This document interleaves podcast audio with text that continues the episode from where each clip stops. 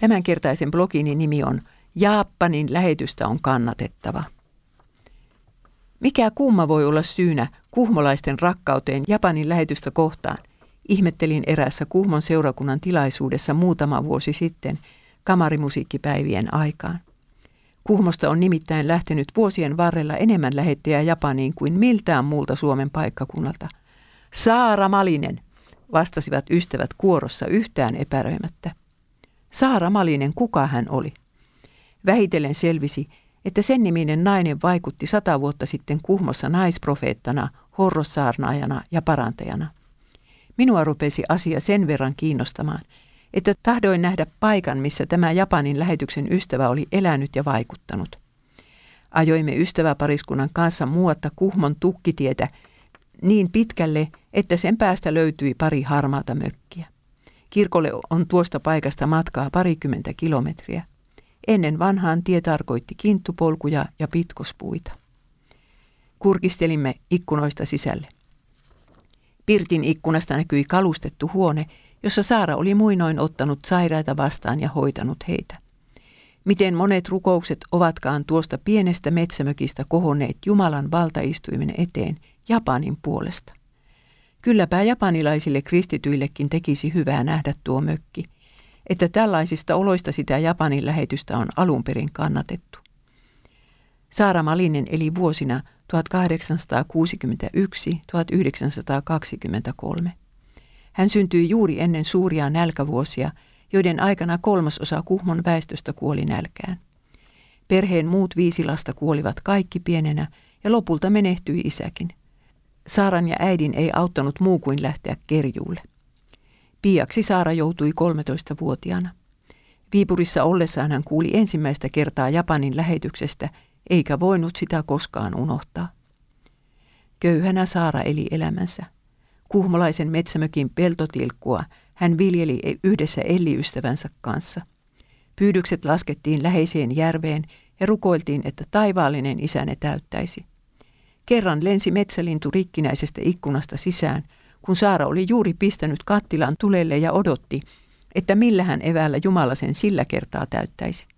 Jo nuorena tyttösinä Saara alkoi pitää puheita horrostilassa. Sadat ihmiset tulivat kuuntelemaan hänen horrossaarnojaan. Jotkut pistelivät tyttöparkaa nauloilla jalkapohjiin testatakseen, teeskentelikö hän. Horrospuhe saattoi kestää neljäkin tuntia. Pääsisältö oli aina Jumalan suuri rakkaus, joka on tullut ilmi Golgatan uhrissa.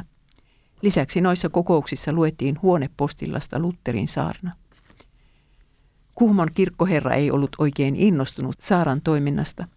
Kun Kuopion piispa Johansson kävi 1880-luvulla Kuhmossa piispan tarkastuksella, niin vihamiehet syyttivät Saaraa harhaoppiseksi. Johansson haastatteli nuorta naista ja päätteli, ettei tämän opissa ollut mitään vikaa. Piispa kuitenkin neuvoi Saaraa rukoilemaan, että horroksissa saarnaaminen loppuisi ja niin sitten tapahtuikin. Mutta Johansson myös antoi kirkkoherralle viisaan neuvon. Saarasta pitää tehdä pyhäkoulun opettaja. Siinä tehtävässään tämä olikin uskollinen koko loppuikänsä ja taivalsi pitkospuita pitkin ympäri suurta pitäjää pyhäkouluja pitämässä. Samalla levisi rakkaus Japanin lähetykseen, kuhmolaisten lasten sydämeen. Saara oli parantaja, joka hoiti sairaita sekä rukouksella että kääreillä. Eräskin naapuri paloi kauheille palohaavoille, tartuttuaan kiinni tulessa roihuavan tupansa ikkunaan. Nainen vietiin metsämökkiin, jossa Saara selvitteli hänet pihkan ja rukouksen voimalla terveeksi seitsemässä viikossa. 60-vuotiaana Saara sairastui syöpään. Muan Polvelan isäntä kertoo Saaran elämän kerrassa. Olin käymässä rakkaan Saara-äidin luona, kun hän jo houri. Istuin hänen vuoteensa vieressä, mutta hän oli siitä tietämätön. Puheltuaan yhtä ja toista raamatusta, hän huusi heikolla äänellä, Elli hoi, sanothan Polvelan isännälle, kun näet hänet, että Japanin lähetystä on kannatettava. Saapui sitten hautajaispäivä. Saara oli pyytänyt, että hänen muistojuhlissaan koottaisiin kolehti Japanin lähetykselle. Saattojoukko nousi tuhansiin hautajaisvieraisiin, ja niinpä kolehtikin tuotti huomattavan summan rahaa. Mutta Saaran vaikutus ei loppunut hänen kuolemaansa – Japanin lähetysseuroja pidettiin tuossa metsämökissä kesäisin tälle vuosituhannelle asti. Jospa minäkin muistaisin sanoa kuolinvuoteellani, että Japanin lähetystä on kannatettava.